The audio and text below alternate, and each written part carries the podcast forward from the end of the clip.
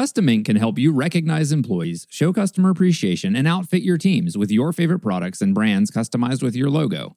At CustomInk.com, you can easily make your mark on all sorts of products, including water bottles, backpacks, polos, jackets, and so much more. Make Custom Ink your go to business partner with great customer service, quality products, and all in pricing with personalized help when you need it and an easy to use website when you don't. All backed by a 100% satisfaction guarantee. Go to CustomInk.com to get started today.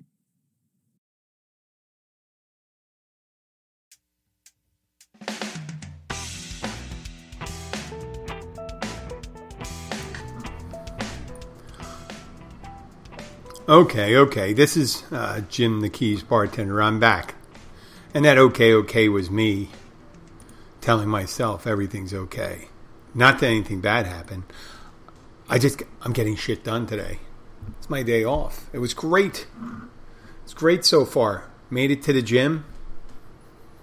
Didn't have any, didn't really eat little bits of food today. I'm not trying to lose weight. I just don't eat as much as I used to. I'm going to have a huge dinner though tonight. That's how I treat myself, and a big dessert.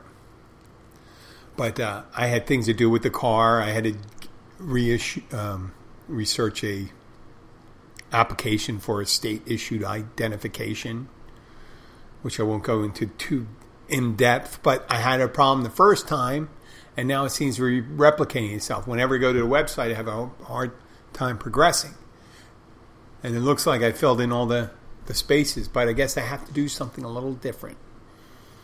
And I'll find out a little later what that is. And when yesterday I started uh, introducing myself as uh, Keys bartender at WKBS. WKBS? KBBS. WKBBS? Is that a K? Keys bar? That's five letters. You can't have five letters. Keys, bartender, shit. So WKBS. For the BBS, that'd be five letters. No one has five letters, right? I can say it because we're not on public airwaves. You know? There could be a W. I mean, I'm sure there's a WKBS. It's probably in Kenosha or something like that. Oh, Kenosha doesn't have a B in it. But I'm sure there is one out there. And I apologize. I apologize for what I, I've said disparaging your call letters. But there's there's all sorts of there's got to be multiple ones, right? There's thousands of radio stations out there. Uh, I don't know. So some of the things I did today, um, the wife's car had a headlamp out, and it was a bulb, and it's on one of these Chevys, and you got the battery right against the headlamp, and the headlamp is assembly now. It used to be years ago when I was a kid. When I was a kid, they used to have a candle in there, or you know, you act like it's Flintstones. No, it was a whole headlight would come out. It was high beam, low beam, and one big bulb. You put in there.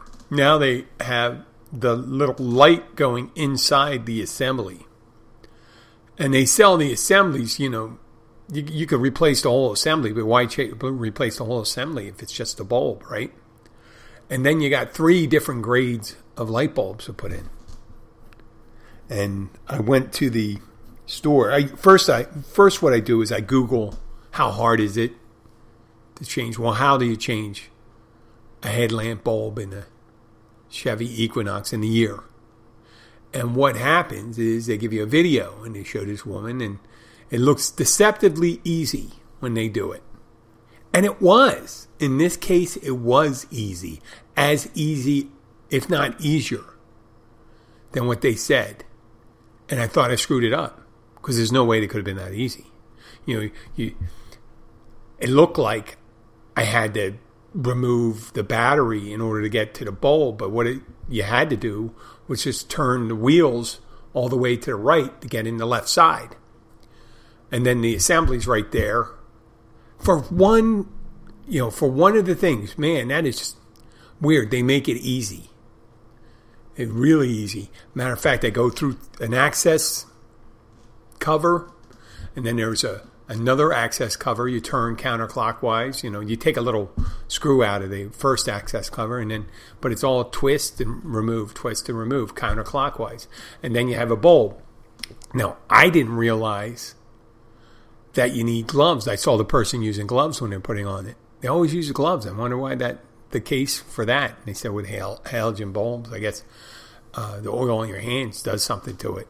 So they said, or maybe it's bad for your hands. Who knows? It's either bad for the bulb or bad for your hands. Either way, I'm good with the bulb, or at least they use a towel. And I'm not that adept, so I would use a glove. You know, those rubber surgical gloves. But it once I got the screw out, and once I did it, I, I was ready. It was so deceptively easy. I was almost stopped and went back to YouTube and said, "No way."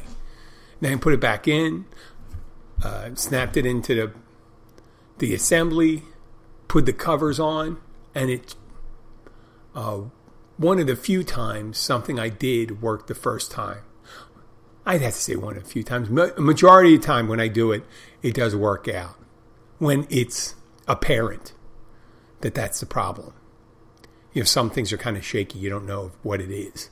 That's why it's nice to have a diagnostic tool when you, you have a warning light come on. You can just go to one of these car places and you ask for an ODB. Uh, I don't even know what that stands for. You plug it in, you get the code. You can Google the code, find out what it is. I've done it on other cars. I've done it on this. I had this 1996 Sebring convertible, and it was just going flat when I nailed the gas. When I really pressed down on the gas, it was just kind of flood the engine for some reason, and I just couldn't figure out. It just kind of real puts out. So uh, I saw I had taken it to a couple dealerships, not being smart enough to go and get the um, get a diagnostic tool and check it myself. Uh, finally, when it happened, I said, "Shit, I'm going to find out what it is. These guys aren't going to get a couple hundred bucks from me again." And went there. It was a fifty dollar piece of. Um, it was an atmospheric pressure sensor. I think that's what it was called. It took me all of five minutes to put it in, and it worked like a charm afterwards. So after that, I always diagnose what's on the car first to see if I can fix it. If it's brakes and all that shit, I, I mean, some people can do brakes. I can't do brakes. I don't do oil changes. I don't do brakes. I know a lot of people do their own oil changes. I'm not that confident or ambitious, but I'm good with light bulbs and fuses and some electronics, batteries, resetting, shit like that. But when you go into one of these car supply places, they can almost smell it that you don't know what you're doing. I went in and during a, U, in a YouTube video, it said get an H11 bulb, and I got an H11. And I walked up and asked, "Hey, does this work in this model year of this car?" And he go, "Yeah." And he says, "Oh, this is going to be bright. You got the good one." Because they started at 19 and went up to uh, like 18, 20, and 25. So I went and got 25 It was for my wife's car. So, and he says, you know, they don't, they only put the basic ones in their cars. So this one was going to be brighter. I said, does it violate any laws having too bright a headlight? I mean, it's not like you're going to be flooding like those new goddamn lights that people have that blind you each time. Huh, another call. I know, it's so funny. I look at it, you know, oh, this is the person. Think, okay. So, this is the person. Like, you know what I'm talking about.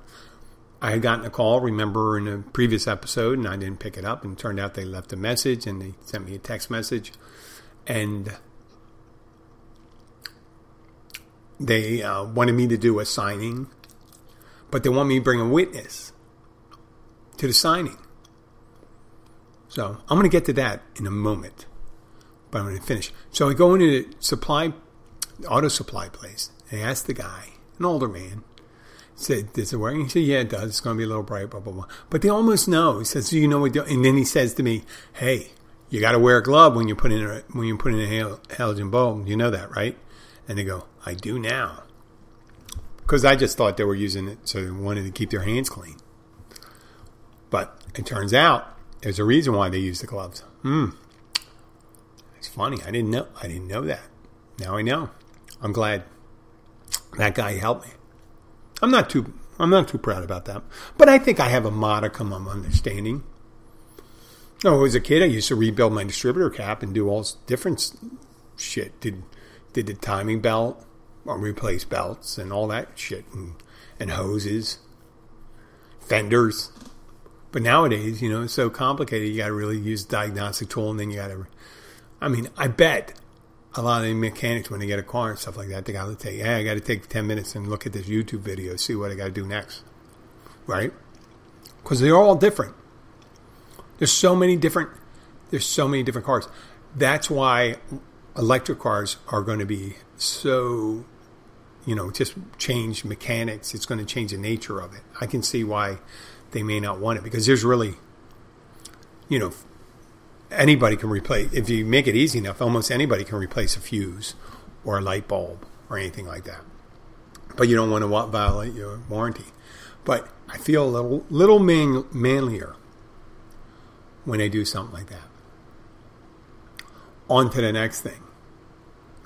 The call I got. You heard I got this signing. You know, I do. I'm a notary and they do these loan signings, and they need a notary. They figured it'd knock two, kill two birds with one stone. You got to get it signed. You got to get it notarized. You don't bring two people. You just get a notary who knows how to do a presentation of a large loan document. Right? There's some of these loan documents are a couple hundred pages long, and some of them have like you know 20, 20 signatures, and you got to notarize them and all that stuff. So with the advent of the uh, con, you know, the online applications, a lot of these places have loan signing services they call them, and notaries sign up for them and they send them jobs. And what someone does is they say, "We got two hundred fifty dollars for this job. You pay, you get a notary for me." And they'll offer. I don't know what they take at it. They may take fifty, they may take seventy-five, but the prices are kind of low. You know, it's just like anything on the internet. It's like an Uber driver doesn't make as much as a taxi driver because Uber has to get its cut. And I realize they got to make a profit. I realize they have liability and things like that, and they provide certain services and stuff like that, like marketing and all that stuff. And there, you know, a lot of times people wouldn't be drivers if it wasn't for them. But you have a choice to take the job from them. Well, I'm sorry, I'm eating. I'm, I've been going all day. So, I mean, I did the podcast and earlier, live podcast. Now I'm doing this. So get these jobs, and some of them could be. It says Key Largo. I would say, is it Key Largo? Is it is it in um, Ocean Reef? And you go, why? Why do you ask if it's an Ocean Reef? Because it takes me a half hour to get up there, a half hour back, and sometimes you can wait like 10, 15 minutes the gate, and the, the speed is 15 miles an hour. So if it's, you know, it could take you like uh, 12 minutes to get across this property. So altogether, you spend an hour, hour and a half driving, and it's a pain in the ass. So a lot of times people don't want to deal with it because you think you're in the same town. It's a small town. There's only you know nine, ten thousand people here thinking, how big can it be? Not like Texas. We have a, I mean, there's very few towns like that. This one is long from the beginning, from south to north. It is, what's it around? 100, mile marker 118, and it goes down to mile marker 97. So it's about 20 miles. For a small town, that is a lot of driving and you can get stuck. There could be an accident. You could spend hours, hours. So this particular job, it's decent money in town and stuff like that, but they want a witness. They want you to provide a witness. So I have to bring me and someone else. So I'm thinking, and they offer a certain amount of money, and the money isn't that great considering it's going to. I mean, travel time's an hour and a half if if I had to go to Ocean Reef and I may have to spend two hours up there. And it's not like they could just take off because anybody that's available 11 o'clock in the morning on a Thursday isn't someone that works or you know in, in the restaurant business you know they, if someone's working in a restaurant business they're used to making 200 300 bucks a day no one you know they, they're not going to take 25 bucks for three hours just sitting around unless they really want to spend time with you and actually i'm kind of weird that way because i really if someone's that eager to spend time with me to go on a signing i really wouldn't want to spend time with them because that couldn't be fun. It's got to be boring as shit. I mean, sitting there going over loan documents, stuff like that, kind of exciting for me. Because if I screw up, you know, especially in one of those big things, it's hundreds of thousands of dollars I screw up. That's what makes it exciting. It's kind of slightly dangerous. Not devil may care, but it is what it is. So it's hard to, hard to find someone for uh, that amount of money that's willing to take, you know, say, well, how long is it going to take? I don't know. And if I got to take them miles away, like if I can get them to meet meet me there and say, "Listen, I can, I just need you there for twenty minutes to witness the signing and the, the, the signatures, whatever needs to be witnessed," and then you could go. And that could be as little as like two or three. I don't know. So I have to do it, and it's tough to find somebody. It's not like I have someone on standby if I was one of those bail bondsmen, and stuff like that, you had a uh, bounty hunter. You have them as standby, but they make five hundred, five hundred thousand dollars for each collar. That's not what happens here. So I'm going to have to get off the phone. I mean, I have to get get on the phone and tell them and say, "Listen, I have a plan," and I'm telling my plan. But these signing services, they try to send me down to Key West, and I research a job and it's fifty dollars. Well, it takes it takes two to three hours to get down to Key West. Easy. It's hundred miles away. And there's any traffic, yeah, it's three hours. And if there's an accident, could be any crazy amount of time you want. It could be five hours. And that's the, your whole day. You're done. You drive 200 miles down here, you're done. It's not like driving 200 miles in, in Nebraska where you go 80 miles an hour. Yeah, you could you could do that in like two and, two and a half hours, no problem. But down here, you've got places where you're going 35. When it's traffic jam, you're going 10 miles, 5 miles an hour. Shit. And people say, well, why wouldn't they know? People don't realize. Well, they see the keys and they think, well, how far is it? Down to Key West. See, see, you know those little, you know, no one pays attention to mile markers on the highways anymore except truckers. That's where you tell yourself where where you are on the highway. But down here in the Keys, I reiterating maybe for the twentieth time I've done this. It starts at mile marker 126 when you leave Florida City and get on Overseas Highway and go into the marshes and all that stuff there. And it ends at mile marker zero. And zero, mile marker zero is Key West. And you see Key West, and you'll see mile, and you'll see zero. That's it. It's mile marker zero on Route 1. Now, obviously, it's a couple miles. You got like three miles of Key West when you get in and go, go into town. But that's significant. I mean, how many places say you send someone 100 miles? Say, well, you got to go there, do something for like an hour, and then you got to fax a bunch of stuff back to us. I'm not bitching. People just don't know the geography. It's an automated, most of it's an automated service. They get a job and they say they send it out and they send out the bid to all these people. What they should do is send out a bid to people that live in Key West. Or maybe they're hoping that someone's going to be down there in Key West and say, hey, maybe they need $50. All right?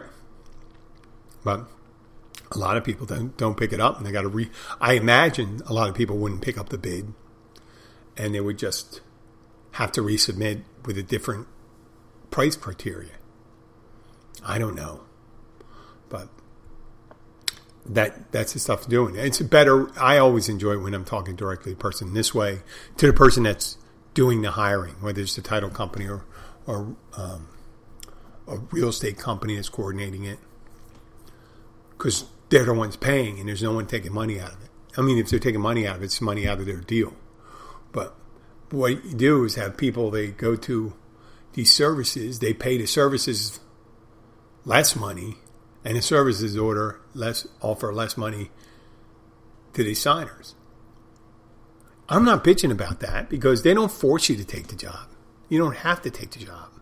I mean, they could probably stop calling you if you don't take the job, but I mean, after a while, when you look at it, they got to realize, wow, you go into Keys. A lot of people they don't people don't take the jobs. You know why? Because it's fucking expensive down here. I'm not trying to keep you coming from coming down here, but it's expensive to live down here, and it takes time to get around. Just because you're in in county, and it's kind of a rural county, if you think about it, considering Florida, it's what what do we have sixty 70,000 people living in Keys, spread across 100 miles, less than a mile wide most of the time. Some places only a couple hundred uh, yards wide that's inhabited. I mean, there's places that are only, it seemed to be about 100 yards wide that have houses lying in there. That's it.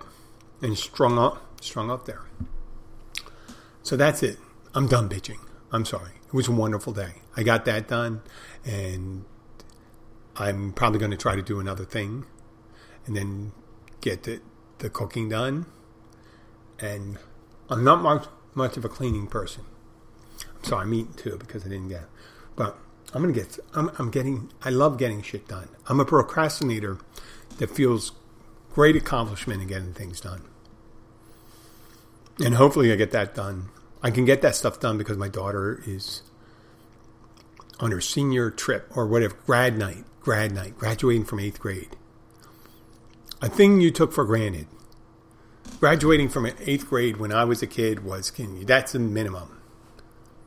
You have kindergarten graduations, you have eighth grade graduations, uh, high school graduations. I mean, high school graduate. Well, I guess we made a big deal about, well, somewhat a big deal, graduating from high school, which 98% of the people who go to high school graduate. Some take a couple extra years. Some get GEDs, but they end up graduating. Uh, college, I understand college, college graduation. That's a bigger deal. Even then, most people that go to college graduate. Not, you know, and depend on what kind of group you're in. You know, if you're partying and stuff like that, you may have a higher rate of dropping out of college.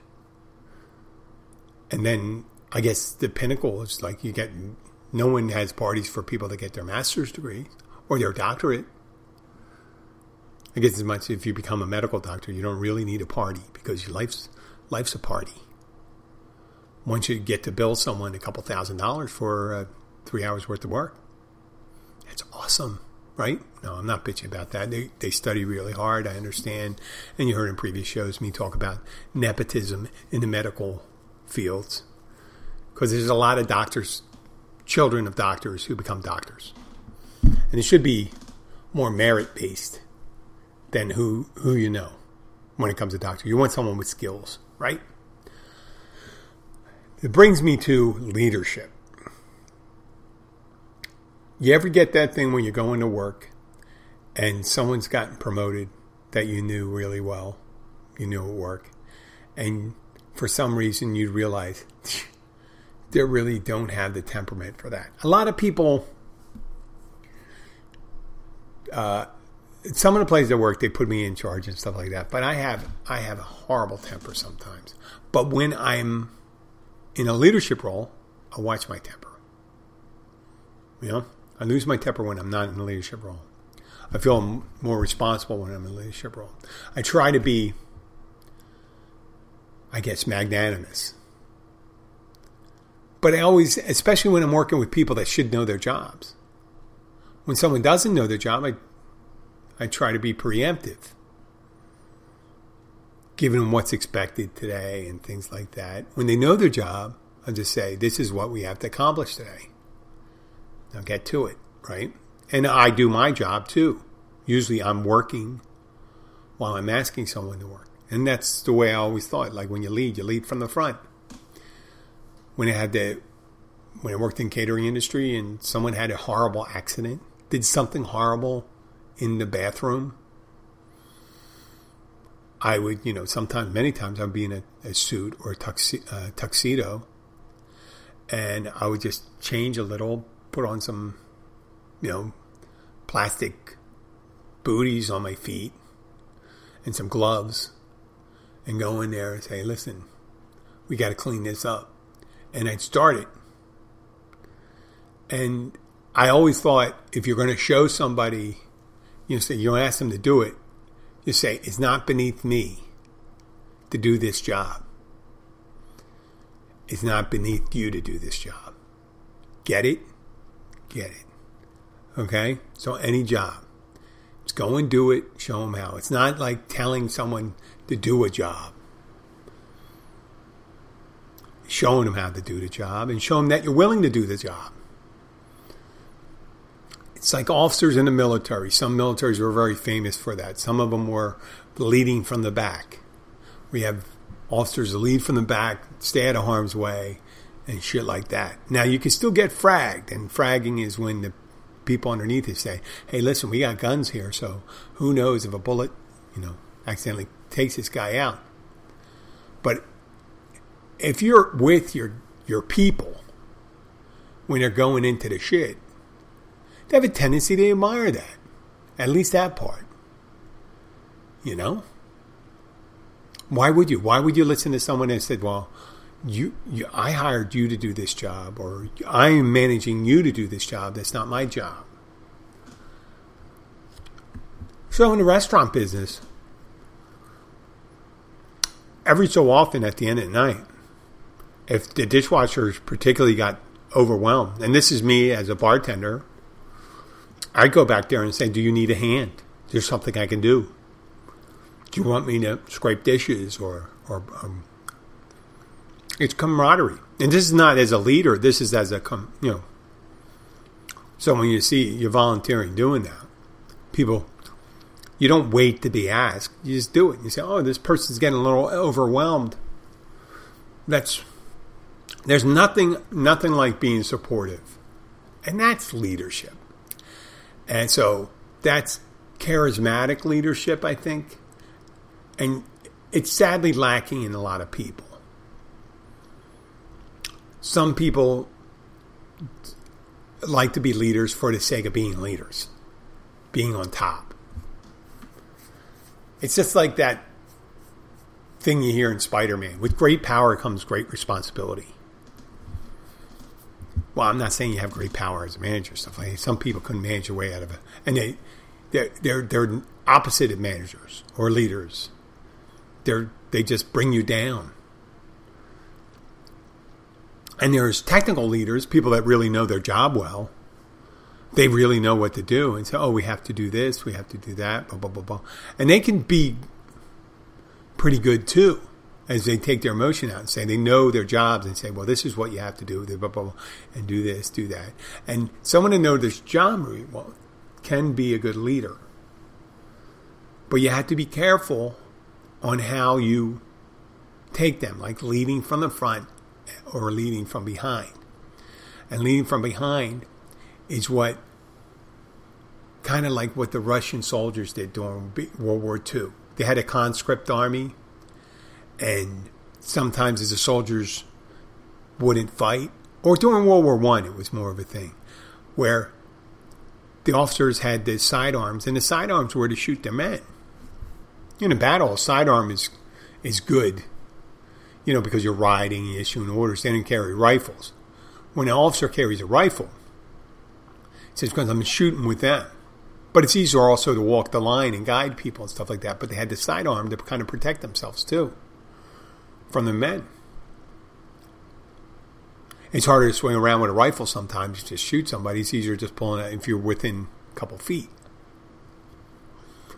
there was a big thing during the French army and and, and the, um, the Russian army. They would they would shoot the men if they wouldn't come and charge. Let's say a trench, you know, trench warfare, and he said they just see people dying in droves, and people say, "Well, I'm not going to do that. I'm not going across there." Or that's a direct order. You're telling someone that I'm going to die. That's when they sent the young officers in. They say, "I'm leading the charge," and some, and they always ran out of the youngest officers. But like I said, leading from the front, leading from the back. And then there's people that really don't know anything about their jobs other than, or the job is at hand, pretend to know their job's at hand, and pretend to have the experience to allow them to do the job. And they're the worst. They're the people that are unimaginative. They're not good listeners. They're not good communicators. And it happens a lot in the restaurant. A lot of restaurants. There's a, there's a lot of great workers out there. There's a lot less great managers out there. I I worked with some great managers, really great managers. I've I've been fortunate. I've been fortunate, but I've heard horror stories, so I have to assume that there's been a lot of bad ones out there. I've had some bad ones, but I had to say the lion's share, anecdotally, the people I've worked with, and that's maybe why I took the job. I had a manager who wasn't really cut out for the job. He knew the job. He wasn't much. He did his pers- personal sk- skills weren't. When someone's really that expert in the knowledge of the job, sometimes people think it's a substitute for inter- interpersonal skills, which they don't have. And a lot of people are lacking interpersonal skills. I'm kind of abrupt sometimes. I'm assuming that people can handle it. Say, hey, that wasn't. You know, I, I try to I try to alleviate these. Uh, you know, people's put salve on their wounds, soothe the fragile egos. I have a fragile ego. When someone comes up and says, "Hey, that's not you're not you didn't handle that really well," ah, that's the way that's the way I am. You know, it's hard to be great day in and day out. It really is hard to be great day in and day out. You know, so a friend used to say you have your moments of brilliance and stuff like that. And what you're hoping is that when you have a group of people, you have some people that are having successful days while other people don't have successful days. And It's just the way it is. It's a rare few that are always up. And the harder the job, the less it is likely that someone's always up. Just draining. Just draining on everything. I mean, everyone. Everyone's had their bad days. One of the greatest um, athletes all, Tom Brady, had bad games. He's thrown interceptions you can't be on top all the time. I'm not comparing myself to Tom Brady or anybody really, but I'm just saying you're you're if you're average, it's easier to maintain average. You can you can fake average if you know your your shit. You can just lay back and say this is average and this is what I'm going to do because I'm able to do this and at the end of the day I'm happy with average. I'm, I'm not so happy with average. I, I, like to be above, but the problem is when you do put a poor lot of effort and emotion into a job, sometimes you get drained, and sometimes you're really not at average. Sometimes you end up in an argument with someone over something stupid, like not wearing a mask when it clearly says wear a mask when you come in the door, or someone says something, oh, I'm wearing a mask. Yeah, but you have to wear it over your face, not under your chin. And then you say, well, I am happy that you know where the, your pants should be on your lower part of your body. That that's you did do that correctly. And they get angry at that. Who knows? They don't like to be condescended to. Don't think if you don't want to be condescended to, don't do something stupid. I do stupid things all the time. Oh, case in point, I went to get my hair cut today. This was great. I think it was great. I'm watching. I'm listening. I listen to podcasts, and one of my favorite ones is This American Life on NPR. It's an assortment of stories. They have a theme. They have a theme, and they send out um, journalists. And this story was, I think they were the, the person was doing a parody retelling of the creation myth, the Christian re, uh, creation myth. I, I mean, knew it was a Christian it was Genesis. They were retelling Genesis, but they gave a lot of personality and question two, a lot, a lot of description and conversation to Adam, Eve. Uh, what is it? What's the other one? The snake and Adam, Eve, and the snake. Right now. But at one point, I'm walking in. I have my headphones on. Now, if you're not familiar with uh, the wireless headphones, when you turn them off, sometimes, if your your phone will start playing the audio on the uh, phone.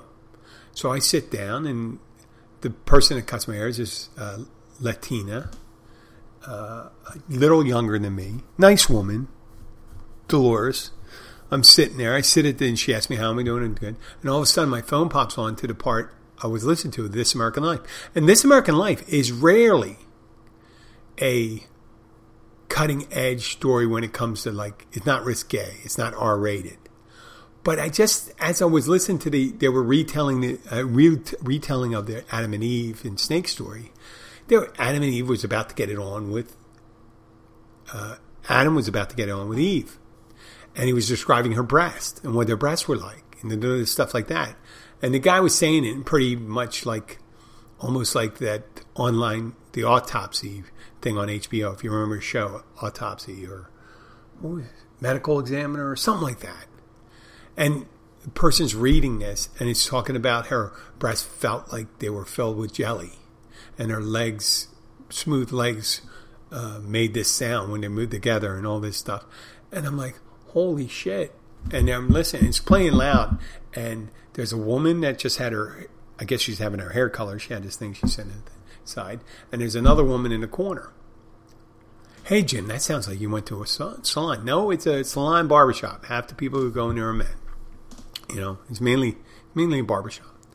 So I'm sitting there and it starts talking about milky breast and all this stuff, and I'm like, oh shit. You rarely, out of a hundred podcasts, do they ever talk about that hundred episodes of this particular podcast where there's over 800 episodes. You hear this, and it starts playing it at that point. I'm just sitting there trying to turn it off and and just looked at him. I said, you know, if I was a younger man, I'd be very embarrassed. But I'm listening to, I was listening to podcasts, and I'm like, oh, I'm just going to ignore it. And it sounded like if I was them, I'm thinking this guy is listening to a book on tape, and they're he's listening to them have sex. He's listening to a dirty book on sex. It wasn't that dirty. Guy didn't mention his dick, or there was no vagina talk or anything like that in there. So I let myself, I go like this. I could, I used to be the kind of person that would be embarrassed by something like that.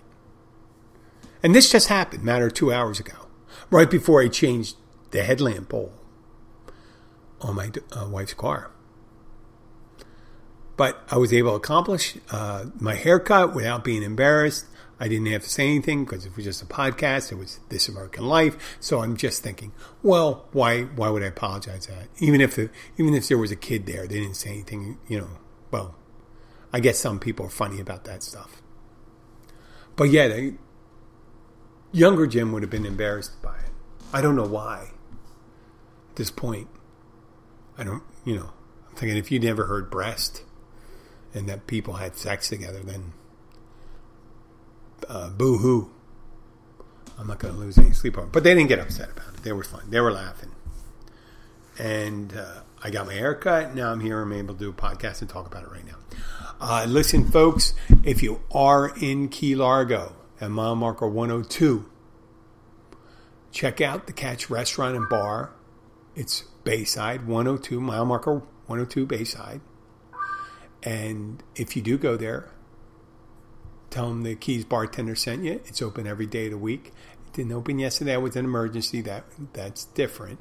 But they have happy hour Monday through Friday, 3.30 6.30 with great happy hour drinks and some happy hour food. They have a great assortment of seafood and non-seafood dishes. They'll cook your catch. I had someone call the other day and he said, "Do because of the name of your restaurant, do you have to bring in your own fish?" in order to have seafood there? And I said, no, nah, not necessarily. So I thought that was nice. a nice question, but uh, that was an interesting concept. I don't know how that would work out because what would you serve if it was like shitty weather out there and no one had any catch? No one couldn't didn't have any fish to bring in. That'd be something. I mean, yeah, a restaurant say, "Hey, listen, you bring your own food. We'll cook it for you." That would be. I bet there. I well, it's a big world out there. There, there. Mark my word. I will wager that there is one restaurant out there that says we don't want to worry about heavy duty refrigeration, but we will cook your food. Bring it in. We have bread, we have drinks, we have some desserts. That think of that. What a concept. And then you don't have to worry about refrigeration or losing anything, but then you have to worry about whether the person's bringing in food that's spoiled or not. But it's not their responsibility, is it? Huh. I mean, you could have salmonella and stuff like that controlled. You'd have to have some kind of waiver. Someone's going to fucking steal that and they're going to be a billionaire now. But hey, you know what? I give it to you. Thank you for listening. If you like the show, please share it with your friends. Uh, like us on Facebook, Instagram, or Twitter. This is Jim the Keys bartender at WKBS Keys bartender, Keys bullshit. There you go. And uh, I can't do KK. Keys, KKK. No, that, that wouldn't be that. WKBS. It's not a radio, though. But everyone says you have a radio station. I'll talk to you later. Have a great day. Bye.